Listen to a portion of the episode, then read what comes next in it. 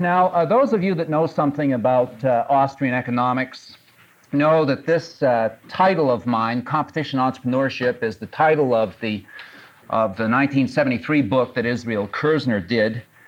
Uh, Kirzner is the source for just about everything that I'm going to say in this particular uh, lecture.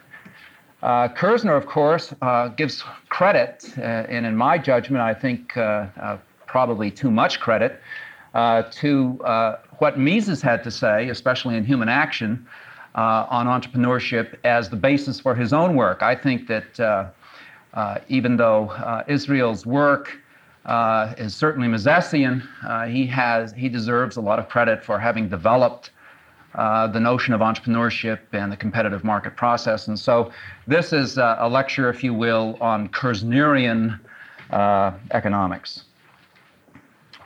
I want to begin. Um, uh, well, first of all, let me just say uh, I'm going to spend a lot of time talking about market process.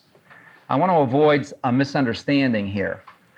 Uh, there's a group at George Mason University uh, that calls itself uh, market process uh, analysts. And I know all of them, and all of them have been known to drink beer with me. And I'm, I'm on pretty good terms with all of them, but some of them some of the time, uh, do things under the rubric of uh, market process, uh, which I just simply don't understand. Uh, hermeneutics being the most notorious example. So I want to, even though I'm going to use the term uh, market process, I want to dissociate myself from the George Mason, well, uh, version X of the George Mason variant of market process.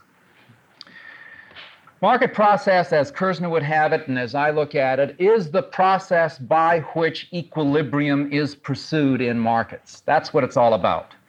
The chief uh, uh, objection that uh, market process uh, analysis has against um, curve bending, equation jockeying, neoclassical economics is that it is all about equilibrium states.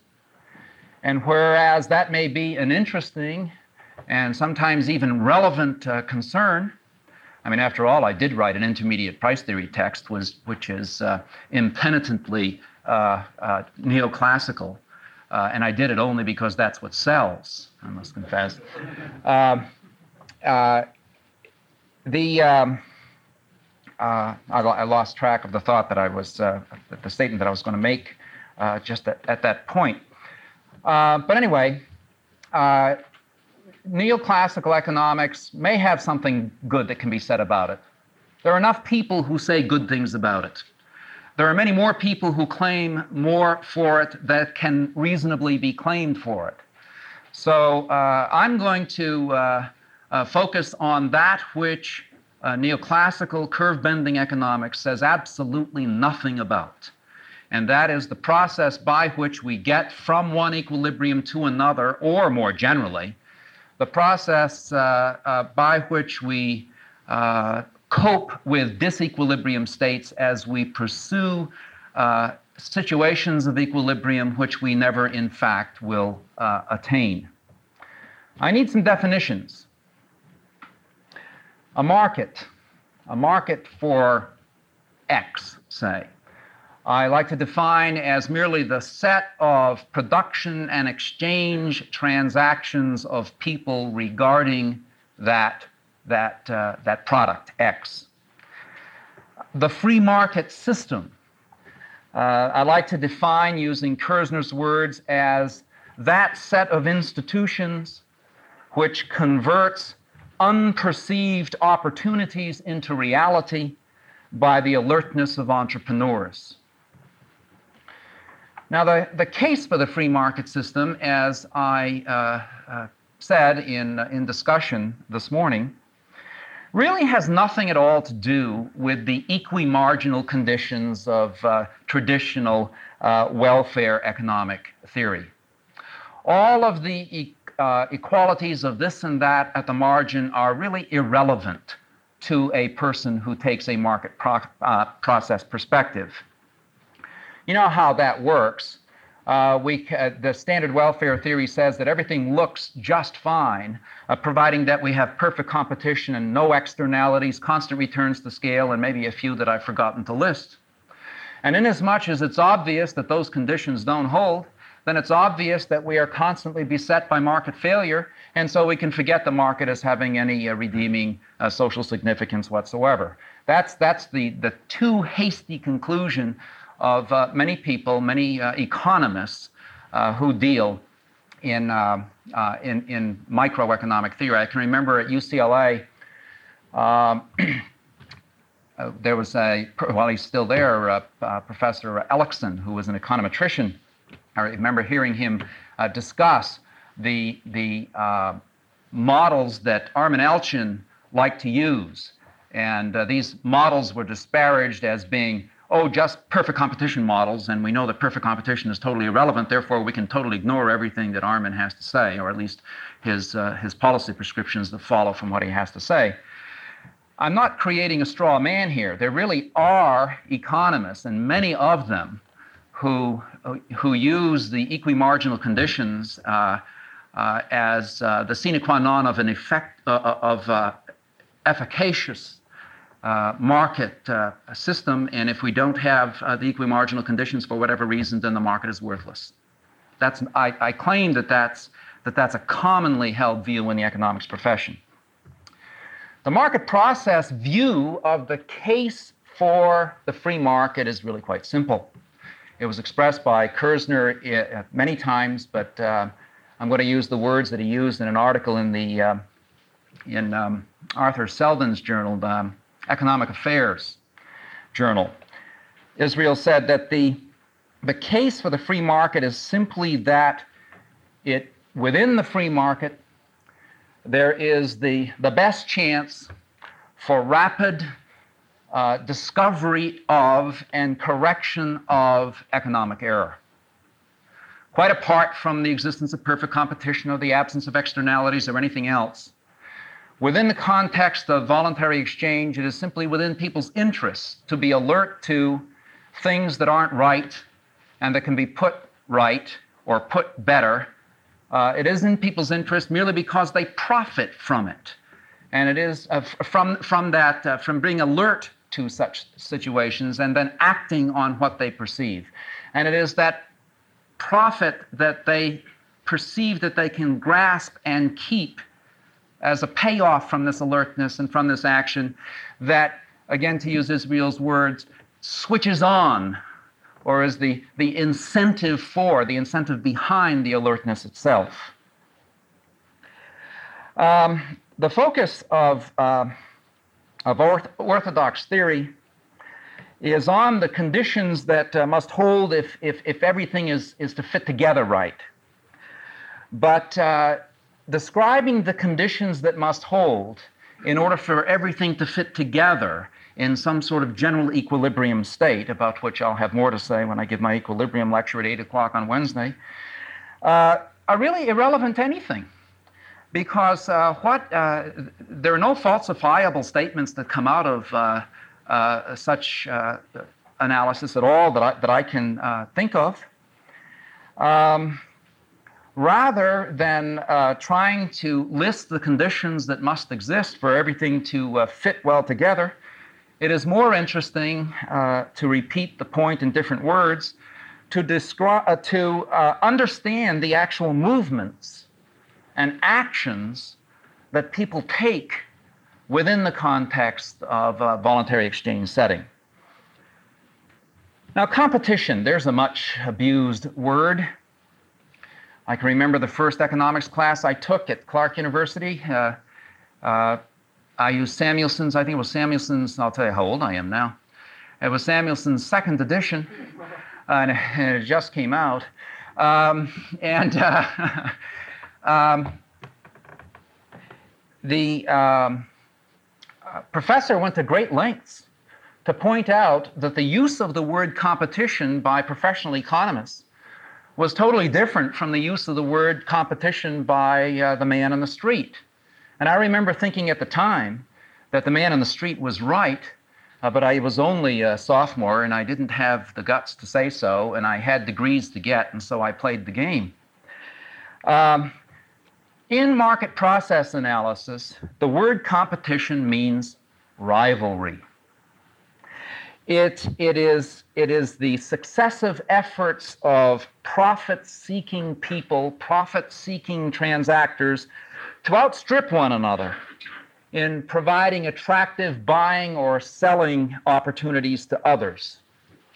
That's the use of the term competition uh, in this lecture and in market process analysis in general.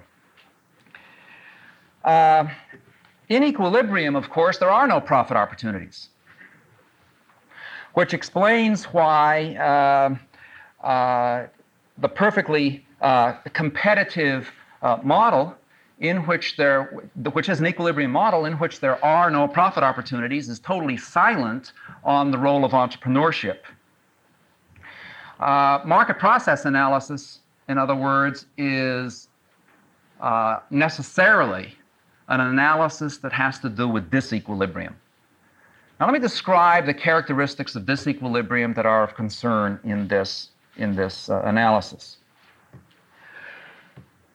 There exists, uh, in disequilibrium, there exists uh, potential sellers who are unaware of sufficiently eager buyers uh, to make selling some or selling more of what these potential sellers are ready to sell worthwhile.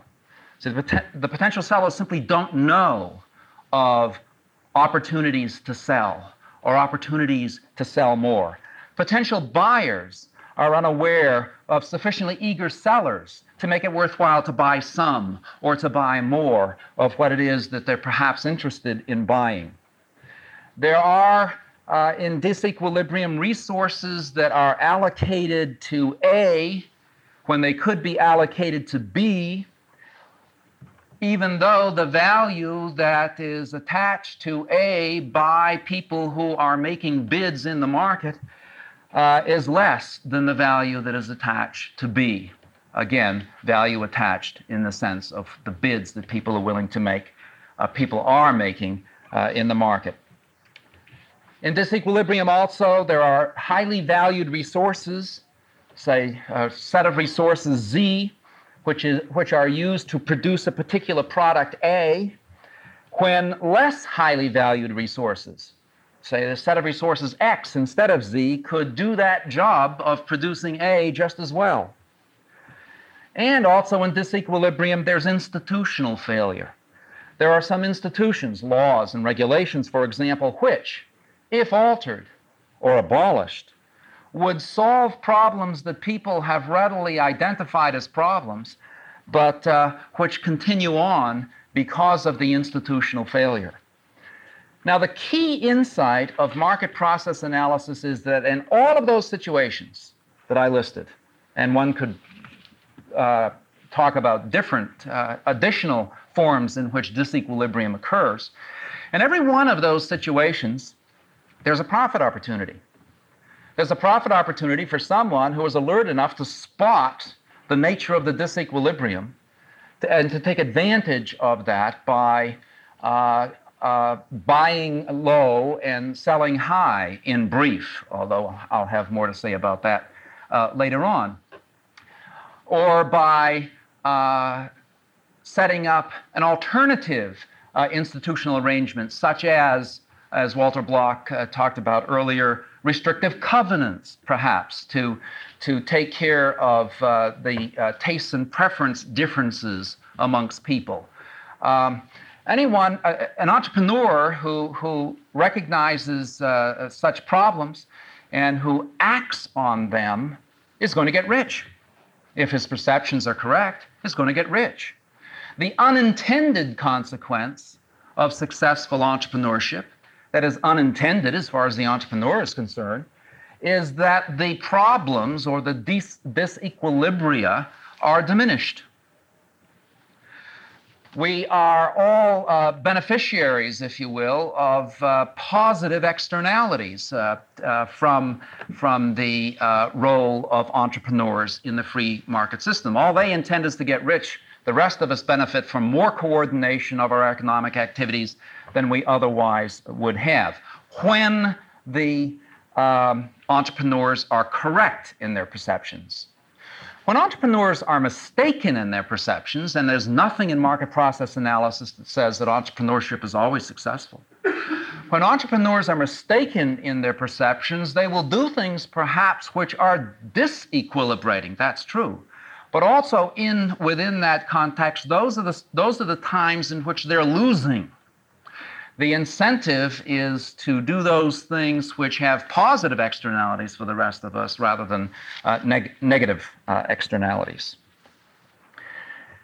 Now, it's useful, I think, to, to uh, put up on the board a, a conceptual framework for understanding uh, the role of uh, entrepreneurship in the markets.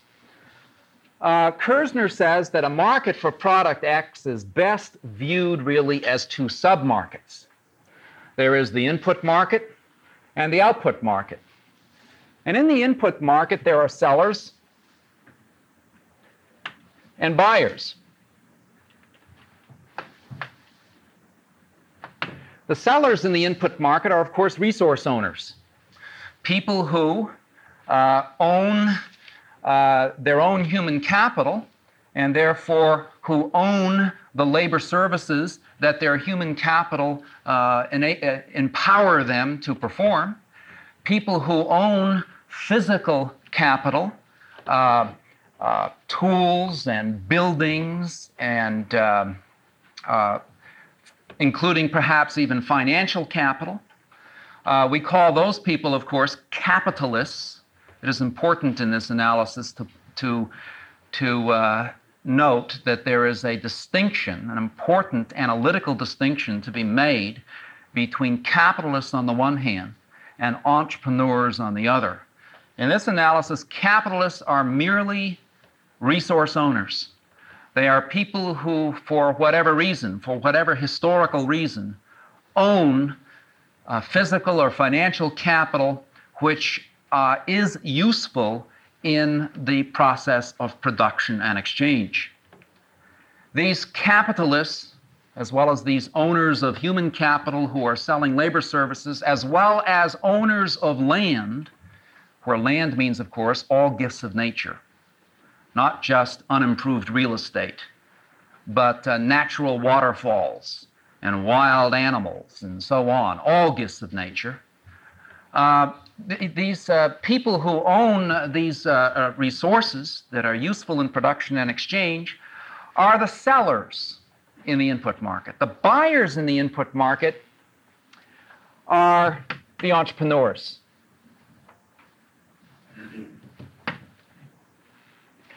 It is the job of entrepreneurs to assemble, and that's, that's a nice way that Israel puts it that I think is uh, quite effective to assemble the necessary resources uh, to carry out uh, production plans. Now, of course, entrepreneurs assemble the necessary resources. How?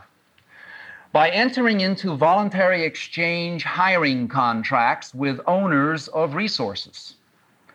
Voluntary exchange hiring contracts with uh, sellers of labor services, for example voluntary exchange hiring contracts with sellers of, fi- of the uh, services of financial capital, voluntary exchange contracts for, um, uh, with sellers of uh, the use of uh, land. In, in all of these cases, uh, the entrepreneur uh, bargains and negotiates contracts so that the resources become available to the use of the entrepreneur or, available for the use of the entrepreneur. And then what does the entrepreneur do with them? Having assembled the necessary resources, the uh, process of production is then uh, carried out. Now, why do entrepreneurs do such things? Or under what circumstances do entrepreneurs want to assemble a set of resources to carry out some plan of production? Well, the answer is really quite obvious, I should think. They want to do it because they want to get rich. They observe a price discrepancy that, that, that uh, has existed, but nobody has caught on to at this moment because, uh, or at least if other people have caught on to it, the price discrepancy still exists. Um, a price discrepancy between the total outlay that is necessary to assemble the resources by voluntary exchange contracts from the resource owners on the one hand. That's the price of the product in its input form. And the perceived price of the product in the output form, that is, when the production plan has been executed and there is, in fact, something to sell. That's a price discrepancy. There's an opportunity to buy low and sell high. Enter into voluntary exchange contracts with sellers of uh, resources uh, spend less money in doing so than you think you can capture when you have the final product to sell. That, that difference, that discrepancy, is a pure residual claim, is the, is the reward that the entrepreneur, reward's not a good word, is the, is the payoff uh, that the entrepreneur hopes to get from such activity. Now, there's an unintended consequence that goes with uh, success in such enterprise. First generation entrepreneurs, those who are first alert to the opportunity presented by that price discrepancy, will make some profits. The very fact that they have assembled the resources, that they have uh, uh, carried out the production plan, calls the attention of other people, the not so alert. I don't want to say the dim, but the not so alert, uh, that this is a worthwhile plan to pursue. And as more entrepreneurs chasing that residual claim bid for resources to assemble with the owners of those resources, resource prices are going to be rising. And as more and more entrepreneurs are attempting to sell the result, uh, the, the output that results from the production plan, that will have the effect of decreasing prices uh, in, in that output market.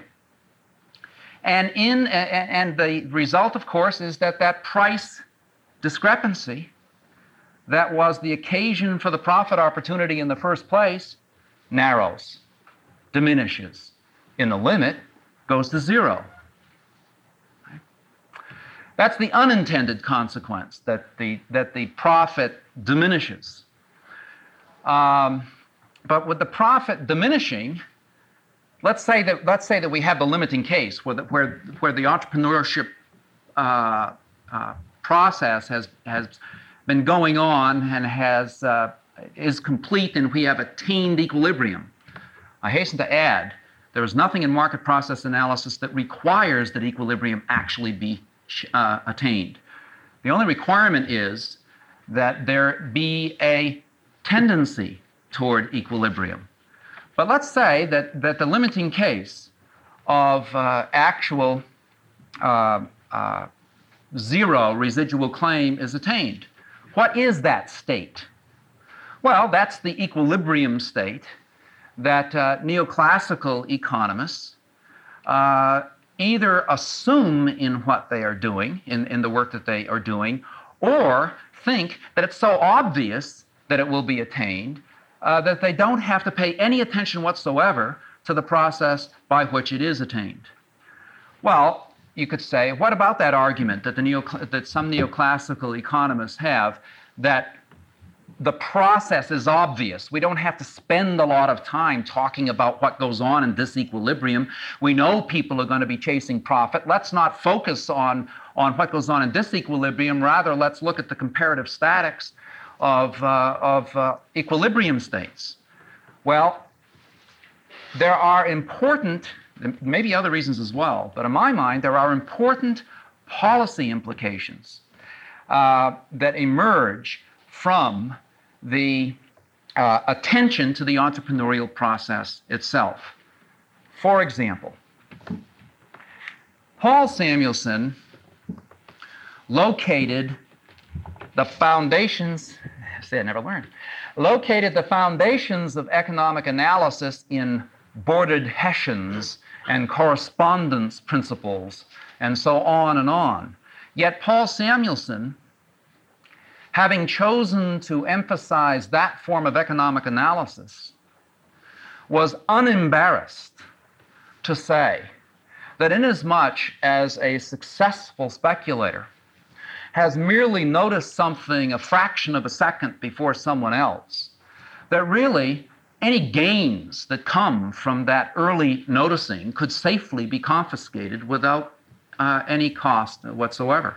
No, Samuelson actually did say that.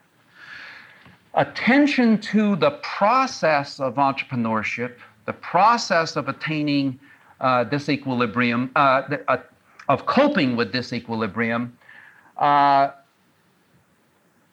points out mistakes that we can avoid, policy mistakes that we can avoid. Another example of the same thing, you know, in, in, in, uh, in perfect, uh, in perfect competition, uh, it, is, uh, it is said that, uh, and, and rightly so, that there's no role for advertising. Well, perfect competition is perfect, isn't it? Therefore, let's make the real world like it would be with perfect competition. Let's ban advertising. Okay. Now, no market process analyst would ever make such an idiotic statement because a market process analyst who focuses on disequilibrium states, imperfect information, appreciates the role of advertising uh, in, uh, in, in what is going on in those disequilibrium states. So, avoiding mistakes, if nothing else, uh, showing us how to avoid mistakes is sufficient justification, in my mind, sufficient justification uh, for paying attention uh, in some detail to what goes on in disequilibrium. Uh, let me finish this. Um, uh, it's already implicit in what I've what I said, but in the output market, there are also sellers and buyers. And the sellers, of course, are the entrepreneurs. It is the entrepreneur or entrepreneurship that provides the link between input and output markets. The buyers in the output markets, of course, are consumers. Consumers, uh, broadly uh, interpreted to be those who buy um, those for whom the production is originally uh, intended. Now, there are uh, actually three kinds of entrepreneurship. In the 1973 book, Competition and Entrepreneurship, Kirzner uh, talked almost exclusively of arbitrage. Uh, in the, his 1985 book, the um, uh, discovery and the capitalist process, uh, he, uh, because of the prodding of uh, several people at various uh, um, Austrian conferences uh, and also in print, uh, brought into his analysis two other forms of entrepreneurship, namely speculation and innovation. So let me um, talk about those three forms of entrepreneurship and say something about the roles that they have to play. Arbitrage, of course, is the simplest of all cases. Arbitrage is a situation where there is a, a thing, X, and there's more than one price for that thing. Yeah, the price is $10 over there and it's $5 over there. At a moment in time, for a specific thing, there are two different prices. In such, uh, in a situation of such price discrepancies, uh, there's a profit opportunity. The opportunity is for the someone to buy at the low price or close to that existing low price, and to sell uh, at the higher price. Now, the question emerges in that case of simple arbitrage: Is the uh, is the uh, limit, uh, is the final outcome of that a, a zero price discrepancy? Well, that depends upon how you want to treat the transactions costs involved in carrying out the process of, of uh, buying low and selling high. Um, Kirzner says that you that the low price, he, he uses the, ter- the term low price to include all of the costs that are necessary in taking advantage of whatever price discrepancies are involved. So having included in the, in the low price the transactions costs involved in executing uh, the entrepreneurial function, then of course the limiting case is the price discrepancy uh, totally disappears. If instead you want to separate out that transactions costs and talk about the, the low price and the high price, then of course the limiting case, the, the, the end result of uh, simple arbitrage is a price discrepancy that is no greater than the costs involved in taking advantage of it. In my mind, it doesn't seem to matter. Uh, I must be missing something, but I think that that debate, and I've heard it debated about what's the best way to, to think of that, I think that debate is much ado about nothing. Now, in the 1973 book, Kirzner, under the rubric of arbitrage, included the case that I talked about earlier, where the, where the opportunity to buy low and sell high was, was indirect, where you buy low in the form of a, of a set of assembled resources, and you sell high uh, in, in the form of a set of a finished product. He called that a, a, simple price discrepancy, uh, uh, almost exactly the same as, as direct arbitrage. Uh, he didn't refer to it as speculation, uh, and uh, he um, wasn't, I must say, at that point, very clear on what the role of the capitalist would be in that kind of what I call indirect arbitrage. That is, the, the, the question emerges who, who is the risk bearer in, in that sort of indirect arbitrage? Is it the entrepreneur? Or, uh, or is it uh, the capitalist who's the risk bearer? Well, Kirzner, uh, in, in insisting upon entrepreneurship, as uh, being a function that doesn't require any resources at all except alertness, uh, said in, in, in, many different ways that the entrepreneur is not the risk bearer, that in some sense the uh, capitalist is the risk uh, bearer. Um, and uh, at, I never really did understand that argument, but he has modified that now because in the in the later book, in the 1985 book, he talks about speculation of two types. He identifies speculation of, of uh, type A, we can call it, as this thing that he earlier referred to as, or that I am characterizing as indirect arbitrage. He says, yes, uh, there is risk now involved in this kind of arbitrage, assembling resources and then hoping to be able to sell the final product at a price that's higher than what you had to pay for the assembled resources. Why? Because time is involved. It's not like buying low and, and, and, and selling high right now today. There, there, the production process requires time. And so uh, we must admit of the possibility that the perceived end price uh, may not be what the entrepreneur thought it was going to be. Now, the entrepreneur has entered into voluntary exchange contracts with resource owners. Those voluntary exchange contracts give to those resource owners typically contractual claims. The entrepreneur is the residual claimant, and as residual claimant, has to be thought of as the risk bearer. Now, the other uh, type B form of, um, of speculation that, uh, that uh, Kirzner talks about as uh, entrepreneurship is the, the kind that involves uh, anticipated intertemporal price discrepancies for the same good. That is, uh, the, the example that Alchian always liked to use was coffee. Uh, we have a, a, given amount of coffee that has already been harvested. It's in the barn. It's, uh, we have a normal supply right now, but the newly growing crop is wiped out by a, a coffee bug. Uh, that means that the prospective future price is going to be very high. We could go on to consume the same amount of coffee right now because we have the normal supply right now, but that would mean that next year we would have to uh, not drink much coffee at all. Uh, and so speculators, uh, perceiving this prospective price discrepancy, uh, will add to the normal consumption demand now a hoarding demand, if you want to call it hoarding, that will raise the price today, that will make available additional supplies next period, and so the prospective future price uh, next period is lower than otherwise would be, and the effect, again, is to narrow a price discrepancy, in this case, an intertemporal price discrepancy.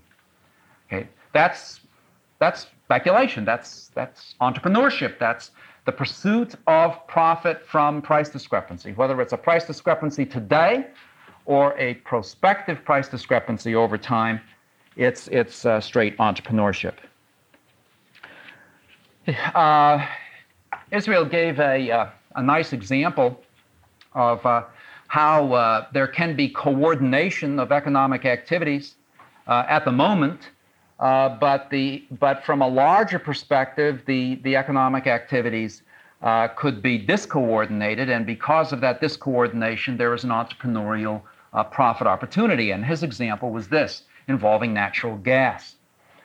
He said it, it's, it's conceivable that today's price uh, for natural gas uh, may be uh, uh, a coordinating price, a price that, uh, that uh, brings together the amounts uh, supplied and demand, demanded at the moment.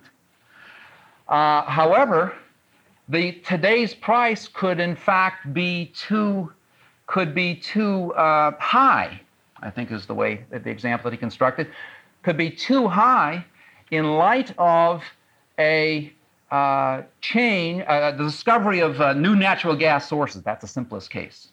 Okay. So um, uh, that there, there is a price discrepancy.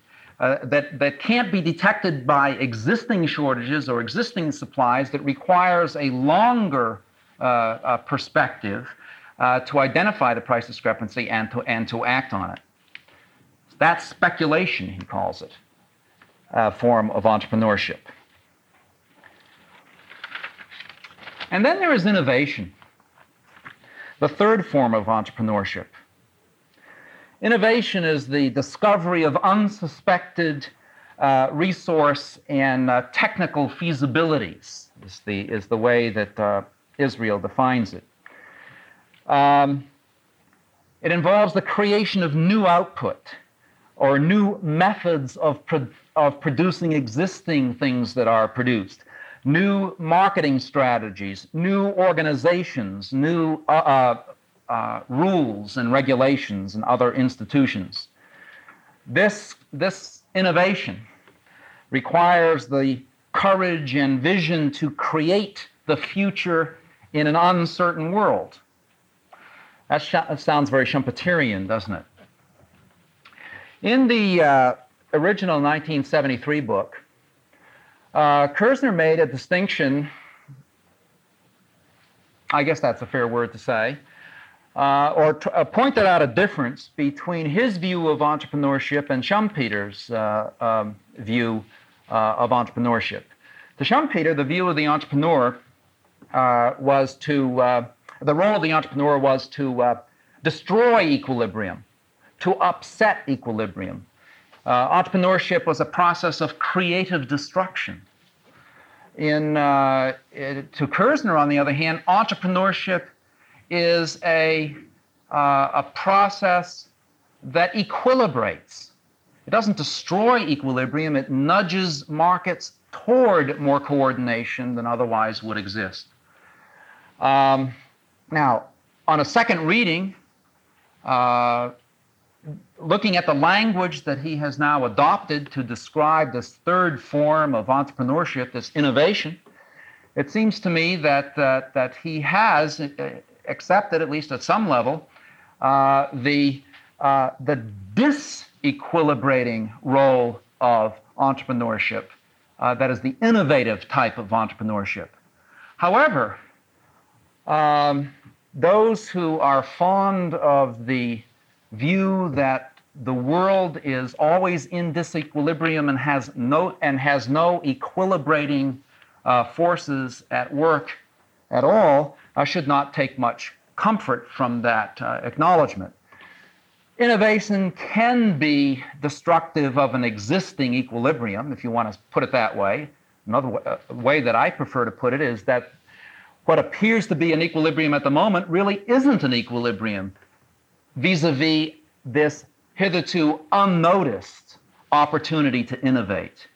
And acting on this hitherto unnoticed opportunity to innovate does nudge the market in the same way that, that arbitrage does, does nudge the market toward more uh, coordination.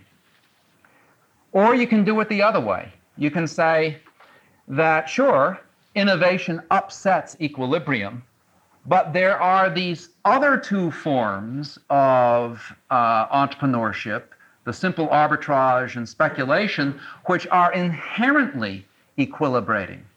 So there are, no matter which way you look at it, the acknowledgement of innovation uh, presents no, uh, no problems for those who realize that if, it's, if we're going to be able to have any economic analysis at all, uh, we must be able to postulate uh, at least a tendency toward, uh, toward equilibrium.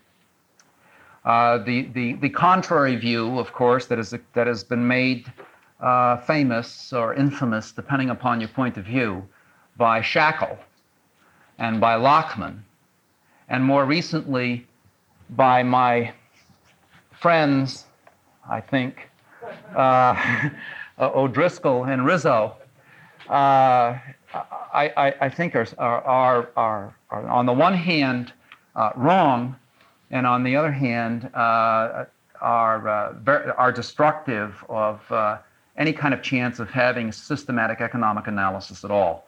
I'll have more to say about that when I talk about equilibrium on, on Wednesday. Now, a couple of uh, uh,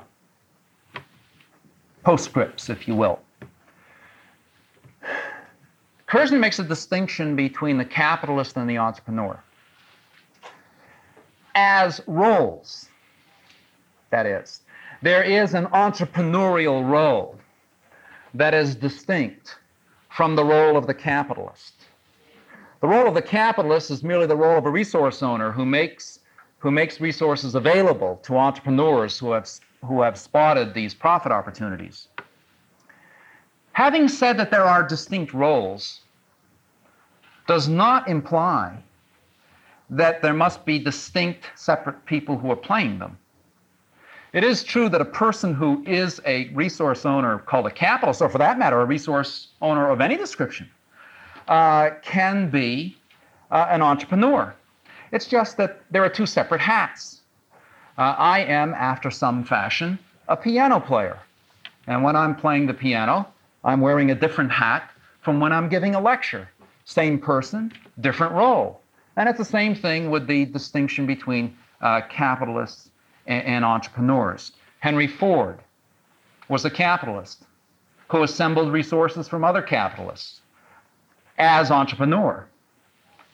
He was a capitalist who owned resources, but he was an entrepreneur who saw an opportunity to assemble resources from others as well as from himself to produce the Model T. That was straight uh, entrepreneurship. But there's nothing there's nothing inherent in, in entrepreneurship that ties it to the capitalist. That's the, that's the, the point. Um, uh, people, um, uh, do people learn from mistakes? How, how, uh, how good are people at uh, uh, putting things that are wrong right? Well, you see, the, the theory of entrepreneurship illustrates that, that or, or I think puts into sharp focus the fact that it really doesn't matter. It really doesn't matter how, how clever uh, individual, uh, all individual people are. Most people can be passive price taking loafers who merely uh, enter into uh, contracts on terms that are are uh, that seem to be acceptable that are offered by other people. Um, it's not necessary that owners of capital or owners of labor or owners of land uh, have the, the kind of knowledge that is necessary uh, in, at some point to, uh, for the um, uh, equilibrating process. As, are, as there are some individuals who have the knowledge, who have, who have, who have uh, uh, become alert to it, who have noticed the knowledge. Those people, in pursuit of profit, will present the opportunity to the, the opportunities to the passive ones. And indeed, if uh, there are uh, profit opportunities there, if the perceptions are correct, uh, the, the uh, beneficial effects uh, for the rest of us, beneficial in the sense of acquiring more coordination of economic activities, uh, will be enjoyed. We don't require in market process analysis that everybody be on their toes. We only require that some people be on their toes, presenting the opportunities to the others. Now, a distinction has to be made between search activity on the one hand and alertness uh, on the other.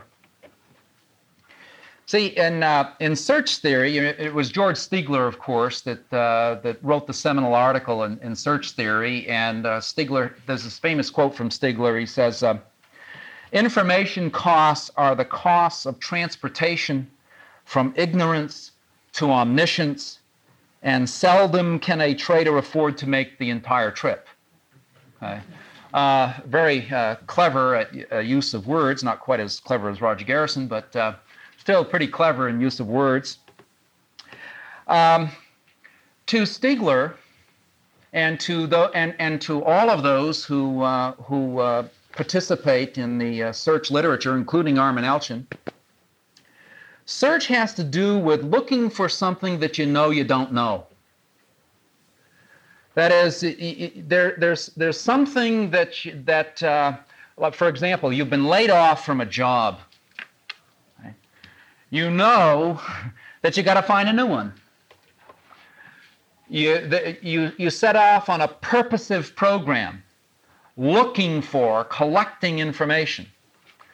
The extent to which you carry on that program or the way you formulate that program, of course, depends on your perception of the costs and benefits involved in that activity. But you are looking for that which you know you do not know. Uh, it's hard. You don't have any regrets. The, the, there's no ignorance that you regret in search theory. Uh, in the following sense, if you don't know something, one could say, well, that's simply because you have weighed the costs uh, against the benefits of acquiring the information and you simply have decided that it's not worth it. So it's rational ignorance. It's ignorance that you have chosen. You don't regret it. You wish that search costs were lower or you wish that the benefits were higher, but they're not as you see them, and so you choose your ignorance. That's the rational ignorance that the people in public choice always refer to. See, uh, in public choice, it is said that voters are rationally ignorant because they recognize that their vote doesn't make one whit of a difference unless everyone else ties within the context of a majority uh, rule, uh, decision rule. Uh, and so uh, the benefit that comes uh, from becoming informed so that you cast an intelligent vote on something is pretty small because your vote doesn't make any difference. And the costs are rather huge. I mean, there are a whole lot of pub, uh, policy issues that people uh, might be interested in pursuing and finding out about. And it takes time and effort and diligence and perspicacity and everything else to do it. Why bother? Voters choose rationally to be ignorant. And of course, in the public choice uh, literature, that gives rise to the special interest effect and all the rest of it. That's not the kind of ignorance or misperception that is key, that is crucial in market process analysis, in Kirzner's market process analysis. The kind of ignorance uh, or lack of information that, that, is, that we refer to in market process analysis is uh, it's it's stuff that you don't know you don't know. Okay? It would never. It, it, just hasn't occurred to you even to think of looking at the costs and benefits of acquiring the information. It's just something that you haven't you haven't thought about, you haven't noticed that it might be worthwhile uh, to think about. Okay? Um, failure to notice is what the entrepreneur takes advantage of. Failure of others to notice presents the opportunity to the entrepreneur who does notice the price discrepancies or the innovation opportunities.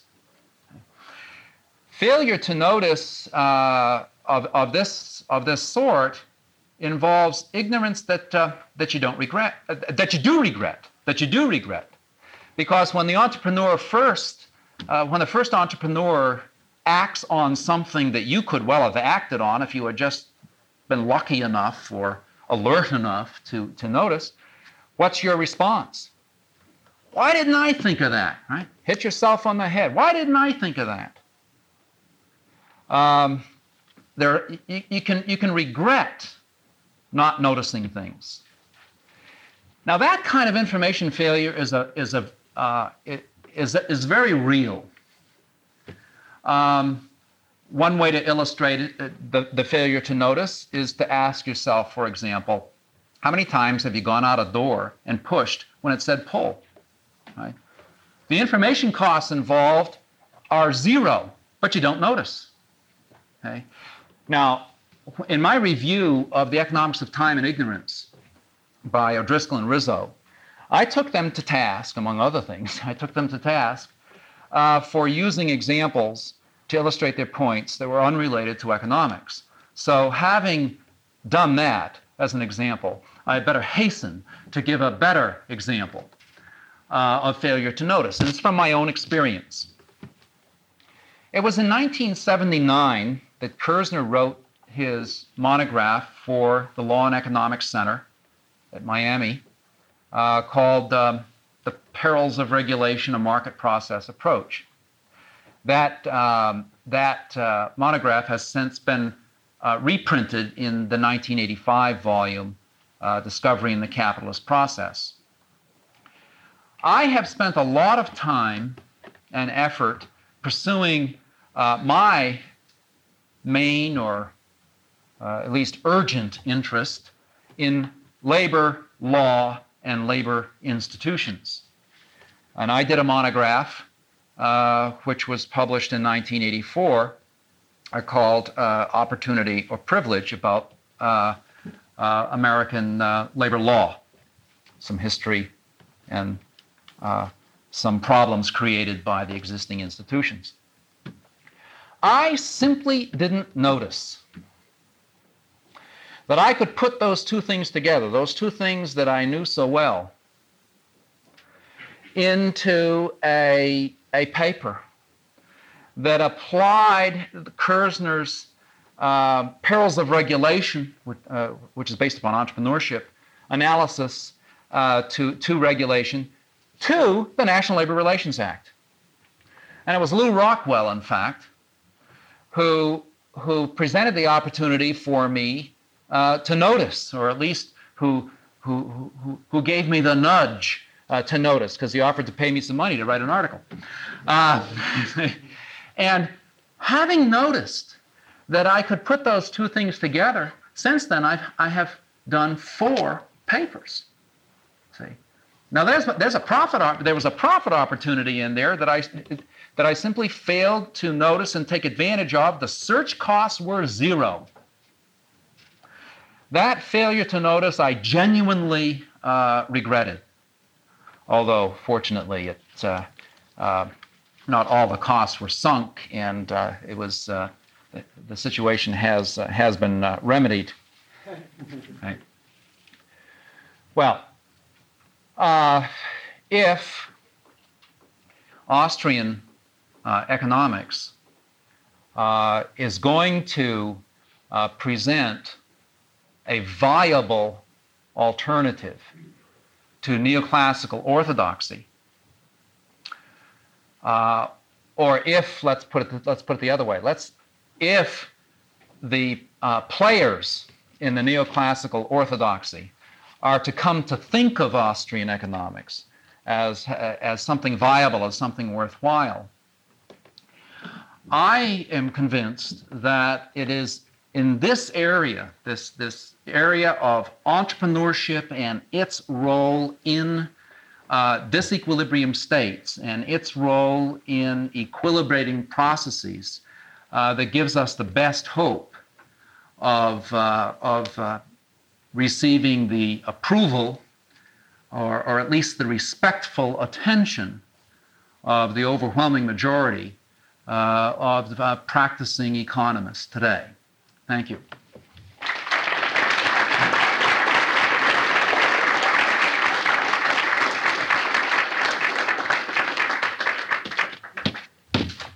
Yes, sir.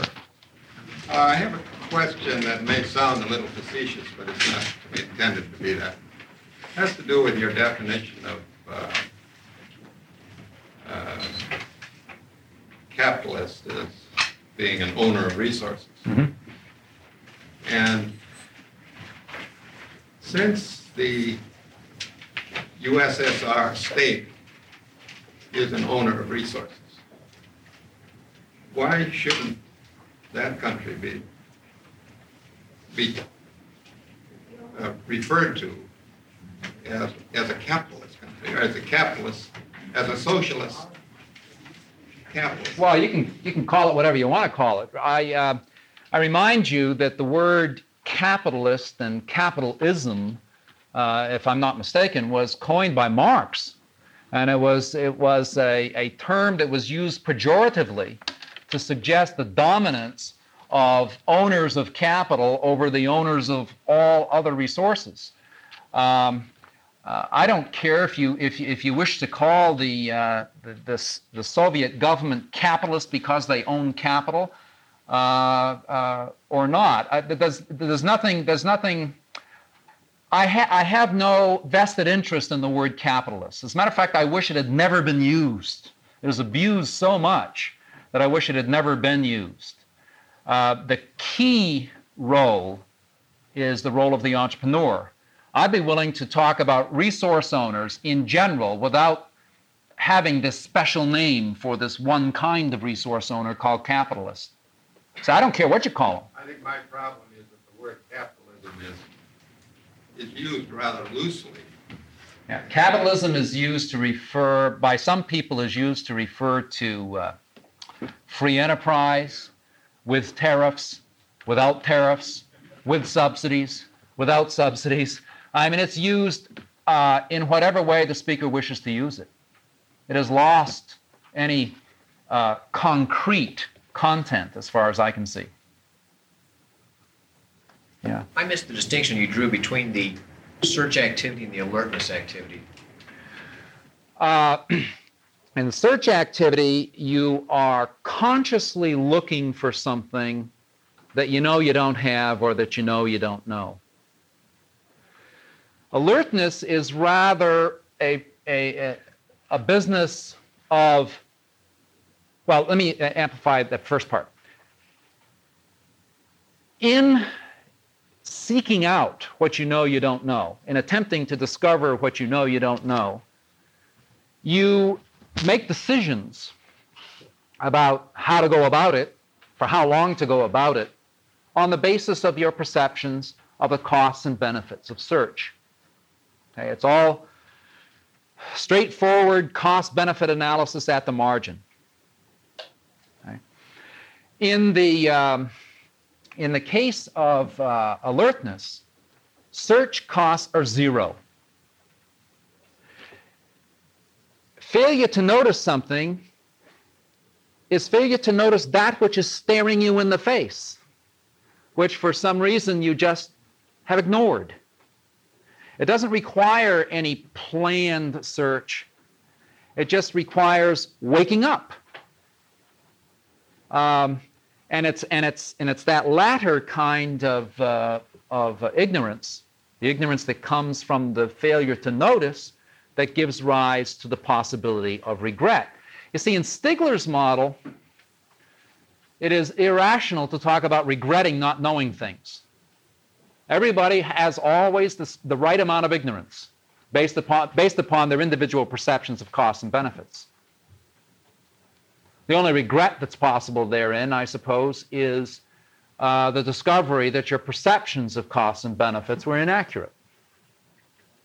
If I understand it correctly, then if you're a commodity trader watching for price to drop down and take advantage, that would still be a searching activity as opposed to just being alert to take advantage of an opportunity? Yes, right. So- I mean, that's, that is a particular, in that case, there is a, a, a particular uh, knowledge transmission mechanism which you have adopted to examine to give you the information that you know you don't have and that you want. So that would be purpose of search, right? Even though I would feel I'm just alert for opportunities to search. I guess the word alert is what troubles me, because that, that connotes to me that I am, I'm there, conscious, being available, making myself available, as opposed to being blissfully, or it's almost serendipitous, uh, the other thing. Um, yes, I, I, I, I take the point. Um, uh, you see, this is a uh, alert. Uh, defines alertness in one place as a motivated. How does he put it? A motivated propensity to to notice that which it is in your interest to notice. Okay. Now you're sitting there as a commodity trader, and uh, uh, you are. You, I'm just thinking on my feet here. There's not a situation which you know you don't know about that you want to uncover. There is instead a, an ongoing changing situation which you are hopefully attuned to. Maybe that would fall under the rubric alertness. I don't know. I don't know if Israel would accept it as under the rubric of alertness or not, but I, but I see a difference between that kind of uh, knowledge acquisition process and, for example, job search, which is uh, obviously the, the Stigler type of uh, activity. Yeah. given the, the, the subjective nature of cost, how can we really make that rigorous distinction between search and, and alertness? Because I mean, being available all the time, being on your toes, being informed, how can we say this is costless? Since the cost may be psychic, it may not be expressed in pecuniary or any other real terms. Um, well, whether you want to, uh, uh, I had this discussion with a colleague of mine at Cal State, uh, Steve Schmansky, who is a Chicago UCLA type, uh, allegedly free market, uh, Walter uh, type, and and he and he says that um, uh, it- it's exactly that. He he read Kirzner's uh, book, the 1973 book, and he said, you know, I agree with a whole bunch of stuff with what he's saying, but I don't understand why it has to be put in these different words. I mean, after all, it's just a case of information costs, and it's just a case of subjective perceptions of, of information costs. Things that you don't notice, you don't know. The reason you don't notice is because there's some cost barrier to it. But then when I asked him to explain to me the cost barrier involved in my failure to notice putting those two articles together to make more articles, um, uh, he couldn't describe it in terms of a cost barrier. So I think I think there really is something to things that we don't know, even though it would be costless to know them. That's alertness. Yeah. I have uh, several comments. Uh, First of all, I wanted to uh, mention the fact that there's a friend of mine who now teaches at UCLA. When uh, Israel Kirzner's book first came out, he was asked to be a referee for the University of Chicago Press. And he, uh, rated the book up and down, and, and his final coup de grace was that this book uh, has shows no uh, knowledge of any of the modern tools of economic analysis. Anyway, it didn't have much of math. Right. Didn't have any math, to its credit. it had the page numbers on it. That was- That's sort of an indication of where the UCLA Chicago mentality is toward Austrian economics. Right. Um, I- When I uh, explain this search model, sometimes I, I liken it to a three-stage model. That the first one was this assumption of full information, which is just uh, beyond the pale ridiculous, you know, we have infinite knowledge. And that Stigler is a a vast improvement on that. I mean, that's pretty grim. Stigler is a bit better. And the idea here is that you have a marginal cost of search each day. It costs you more and more to search, and a marginal gain, namely you get lower and lower prices. And what you're searching for is like a new job or a new car, or a new house, or things like that. But you know full well what you're searching for. And that's Right. decent for that kind of a thing. But then Kirzner comes up with things like a pet rock or the hula hoop. You know, you're just walking along peacefully. You had no idea of a hula hoop. You weren't searching for it. See, the search model can't apply to things that you know not the existence of. Yeah. So it's not so much alertness, it's, uh, you know, complete obliviousness. No, alertness is the is No, the no, opposite. part of the consumer. Oh yes, yes. Completely oblivious to the prospect of a hula hoop. I mean, Right, obviously, the right. uh, entrepreneur is alert to the possibility that were the consumer acquainted with the hula hoop, he'd grab it up. That, that's a different Yeah. uh, I would uh, make a slight change in one of the things you said. It seems that the search costs for the hula hoop et al. are not zero, but rather infinite. I think maybe you just had a slip of the tongue. It seems to me that, that a more accurate way to characterize it in that genre. Did I say there was zero? Yeah, I, I think it's probably a slip of the tongue. What you meant was probably infinite. If, if you meant anything uh, from that. Uh, wait a minute. Wait a minute here. Um, I think that's, that's a minor point. Just to say that from the point of view of the searcher, who is not even looking for a hula hoop, if you wanted to put it in that model, no, no. I, I mean, I, I think I'd be willing to defend the notion that the that the that the idea is zero. Yeah, the cost is zero. okay, well, we disagree then. I think Yeah. that a better way to characterize it would be to say it's infinite. It- it- Well, but then if if they were infinite, it, the- the idea would never occur to anyone. Right, Well, not to anyone, just to the person who they're not going to occur to. Oh, but, the, but then, wait a minute. Sure, sure. You can. All right, but I'm saying there's zero to the entrepreneur. When I'm so when I'm saying zero search costs, I mean to the entrepreneur.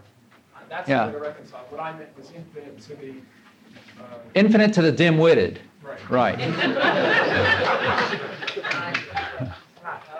Yeah. uh, Uh, several other points. Um, One of them was uh, this thing about arbitrage in space versus in time. yes. The arbitrage in space being that selling for five cents here and ten cents there, and you buy here and sell there. I think, strictly speaking, there is some time elapsed, even in those cases, not just uh, amassing factors in production to make a final good. That even when you go and you buy in this room to sell there, there is some There is some time. sometimes Sure. there's some risk. Uh, Third point on this, um, uh, point that you ended with, that the process theory is the best part of Austrianism in order to get the respect of the orthodox economists. You said something to that effect. Yeah, that's right. That's that's just my. Uh, Okay, well, Guess. That's sort of troubling to me, not because I disagree. It might well be that that is the most attractive element of Austrianism to them compared to other elements. But what I find troublesome about that is that it sort of implies that that the process that we're involved in vis-a-vis the Orthodox is to get their respect. And it seems to me that Uh, truly in a very negative sense. I mean, Israel Kirzner has this idea that the reason that they won't publish uh, Austrian stuff in the American Economic Review is that it's not good enough. You know, that, that somehow the Austrians haven't written a good article, except maybe for Fink and Cowen. well, no, but that's Who wrote an article in the AR. My view would be that it's very different, that it's sort of, you're going into a jury where the, uh, the decision has already been made, namely guilty, and you- just find out now when they say that it isn't good enough, they're saying it, that the right tools aren't being used. There's no data, right, or there are no equations. If we're going to overcome that uh, that fascination, infatuation with data and equations, we have we have to have some some hook to attract their attention. And it's and this and the process of achieving equilibrium, which every orthodox economist knows must be a part of the story, even though they have not spent any time or effort in creating a version of that story. Um, I think that's that's if, if we have a good story to tell, uh, and if if we can we can demonstrate its applicability, uh, that's where I think that uh, the orthodoxy will broaden its concept of what is good. I'm not making my point clear. I agree with what you just said, that if, if you took the five or ten aspects of Austrianism and you asked which is potentially most acceptable to them, this might well be it. Right. I don't disagree with that at all. What I find disquieting is the underlying implicit premise that what we're engaged in here is a process of making things attractive to them. Now, what we're engaged in is uh, error avoidance. And uh, uh, if we can get most economists to pay some attention to market process and entrepreneurship, then maybe we will have fewer economists who are writing destructive policy prescriptions. Okay, that's what we're about. I'm not getting my point out. I guess not. I'll have to try again over some slides. Let me just ask my last question, and that is, it's sometimes objected to the free enterprise system that under it, people can take unfair advantage of other people. Uh, I was having a big debate with some libertarian who said, yes, he agrees that uh, with the non-aggression and the non-fraud, but he wants to add one more thing, and that is, don't take unfair advantage of. What does that mean? Well, for example, uh, and this is a point that Kirzner and I have had uh. Suppose there's a beleaguered city that, that's being surrounded by an enemy force, and I'm the first caravan in there with fresh food. And, and right now, food can sell for very high prices. But I know that there's another caravan and 10 other caravans just over the next hill. And if I go in now and sell the wheat for $100 Right, an right. ounce, Yeah. I will, in some view, be taking advantage of the lack of information of the beleaguered citizens. What I ought to do Yeah. is to tell them, hey, you know, well, you don't really have to pay me thousand dollars an ounce because there are five other caravans that will soon be coming and the price will go down. Yes. How do you stand on that? Well, uh, I do. I would not say that, that that you'd be taking advantage of people. As a matter of fact, i i having done that, I just finished doing a paper, uh, first draft of a paper on on the right to work. It's an essay that I'm writing for a uh, festschrift for uh, Bill Hutt. Um, and in there, I, I talk about the criteria for voluntary exchange. I mean, what must uh, be true about an exchange relationship if it qualifies for the adjective voluntary.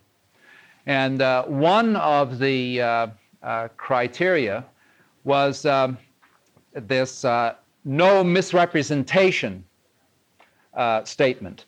And in there, I specifically state that the ability to ferret out relative uh, information from others is no more equally distributed than is alertness or intelligence or any of the other endowments. Uh, the only condition that is required for an exchange, information condition for an exchange to be voluntary, is that no one purposefully uh, uh, gets someone to believe that which he knows isn't true. Uh, not telling, not telling a person something that you know is true in the absence of a direct question, is it true, is perfectly consistent with voluntary exchange, I should think. Yeah. St. Thomas Aquinas, in addition to Israel and also engaged in that very question. the answer, was. We did it first. The answer is precisely that. It's not unjust for the person to take advantage of his superior knowledge, even though, you know, because he knows the caravan is coming, the other guys don't. Then he added, of course, it'd be nice, it'd be sort of extra nice benevolence if he told no, Yes. And justice required Yeah. it. Yeah, there's no, uh, there's no law against benevolence, but there's, uh, there's nothing that requires it either. Right? Yes. Um, I was, I noted here that a lot of the, uh, the, if you're going to be a successful entrepreneur, you- you're trying to gather, uh, an amount of information or, or see a possibility that nobody else sees, and then go around and solicit money and, uh, And other resources. and other resources. Now, if you have no intention of actually doing what you're saying, you're just a con man. Oh, that's fraud. I mean, that's, But if you're unsuccessful, then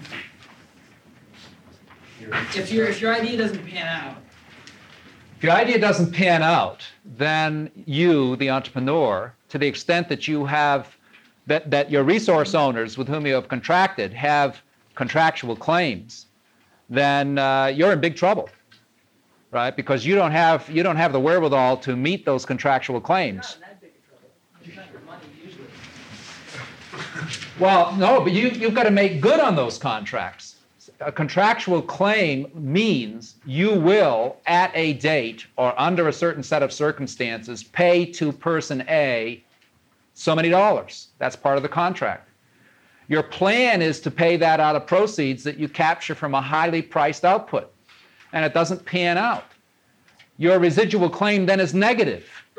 You, you've got to you've got to dip uh, as as uh, you're going to dip into your pocket to make good those uh, uh, those contractual claims. Well, most entrepreneurs get the money from capitalists who usually are at the largest risk. No, no, well, it depends on the contract with the capitalist. They have a contract that says, I'm gonna take your money and hope this idea works usually.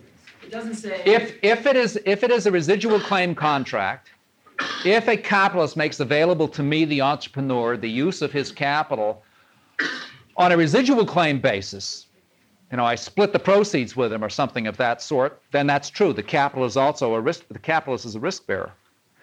But if the if the entrepreneur has assembled resources on the basis of contractual claim contracts, then the entrepreneur is the only risk bearer. Both both types of contracts, in fact, are used. Yeah. Uh, two questions, two short questions. You want both? Uh, do I want one or both? Yeah. Uh, I'll take both. Okay. First question, two parts.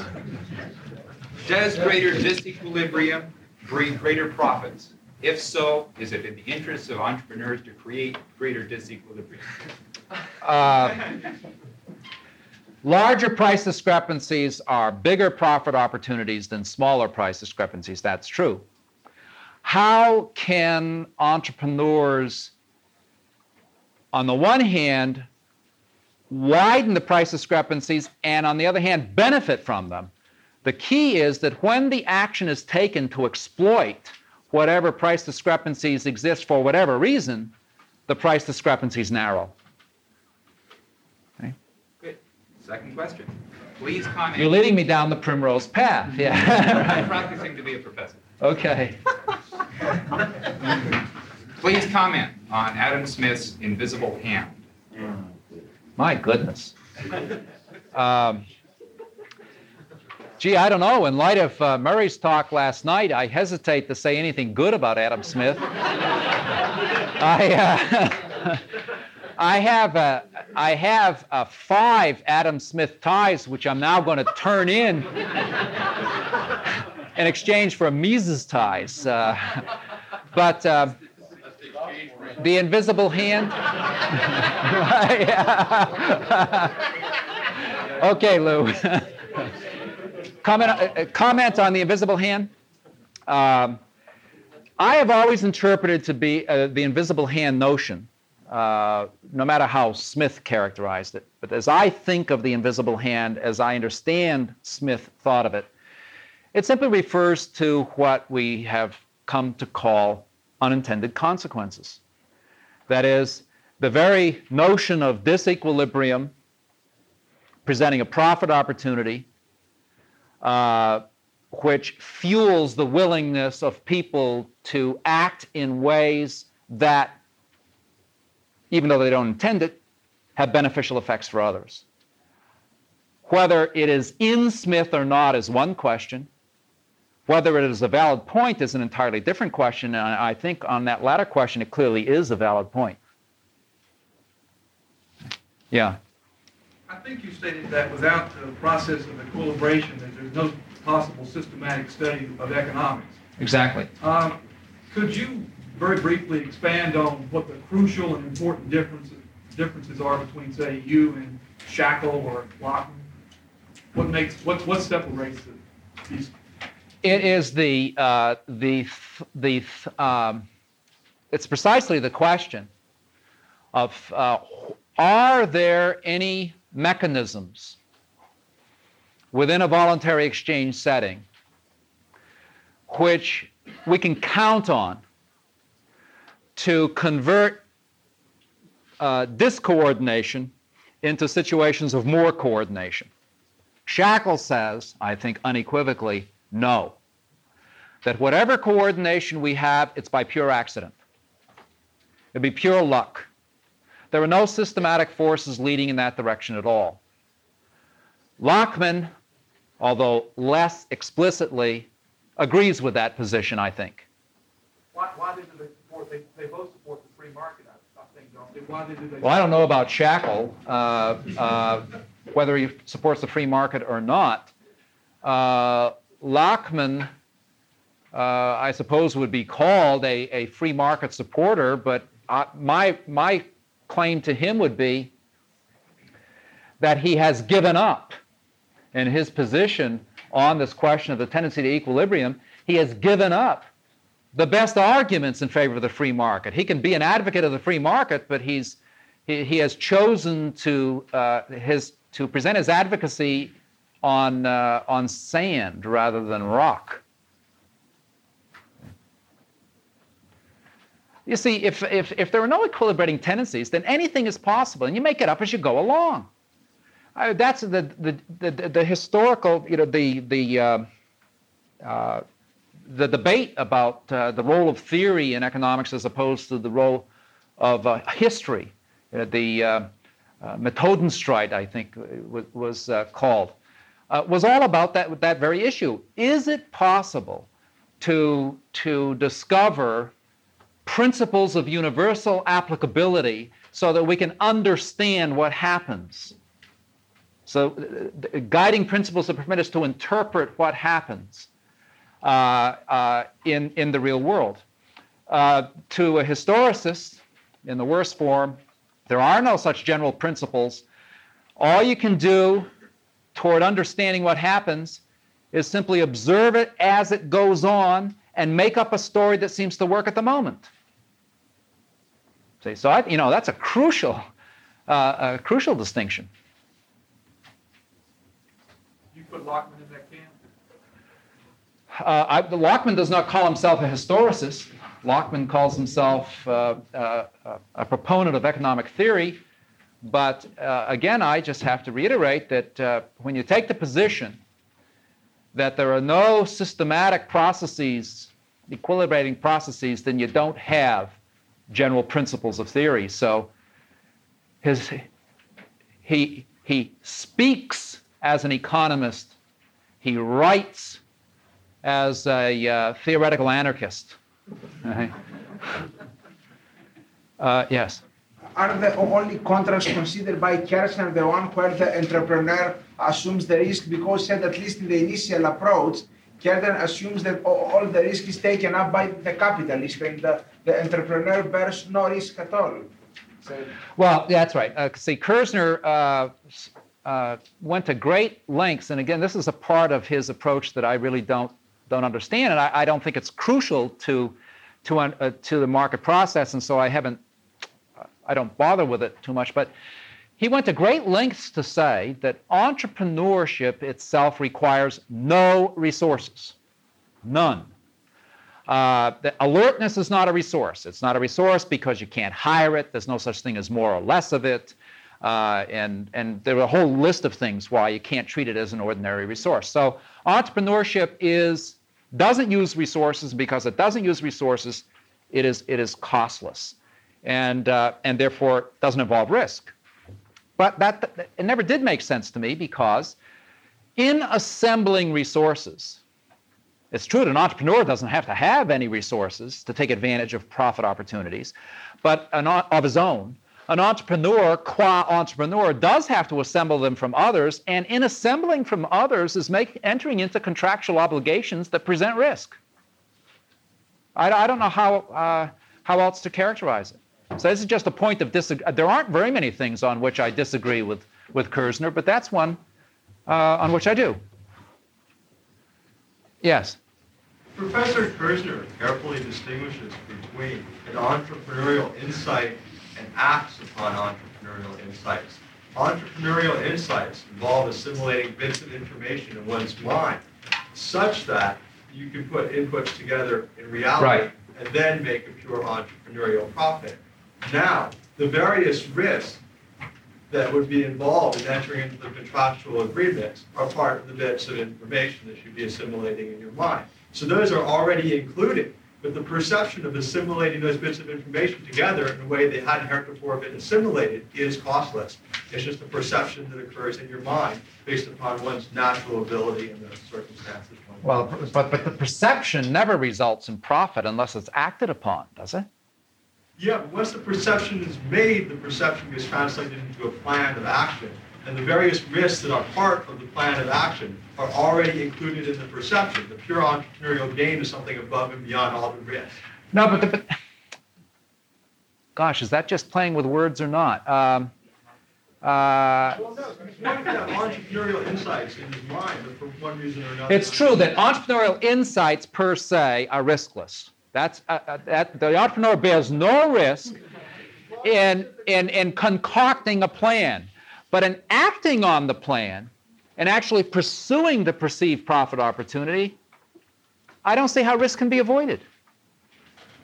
Yeah, well, okay, but you already know before you have the entrepreneurial insight. You don't know, for one thing, because all you do, all you have is perceptions of risk, which could be falsified by events. You have the entrepreneurial insight, you know there's certain kinds of risks associated with certain kinds of contracts, right? But those particular risks aren't themselves part of the entrepreneurial insight. The entre- well, they're part of the entrepreneurial insight, they're not part of the pure entrepreneurial profit that results from uh, exercising on, acting upon the entrepreneurial insight. Um, the gap and Is he beyond the even an risk. entrepreneur if he risks are already being taken into consideration. There's something that you already know about. You're a thinker. And then you have the entrepreneurial insight is costless because it's a perception that occurs in arranging bits of information in your mind. And then acting upon the perception is something different. This is something different. all right, so you, you, you agree that, I think you agree, that when the entrepreneur does act, the entrepreneur bears risk.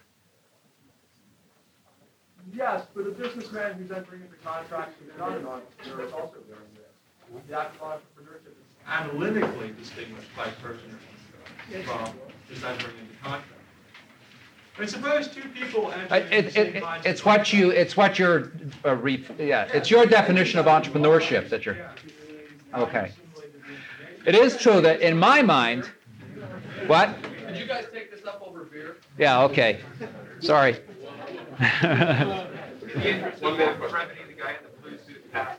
Okay. One more question? Guess not. Right.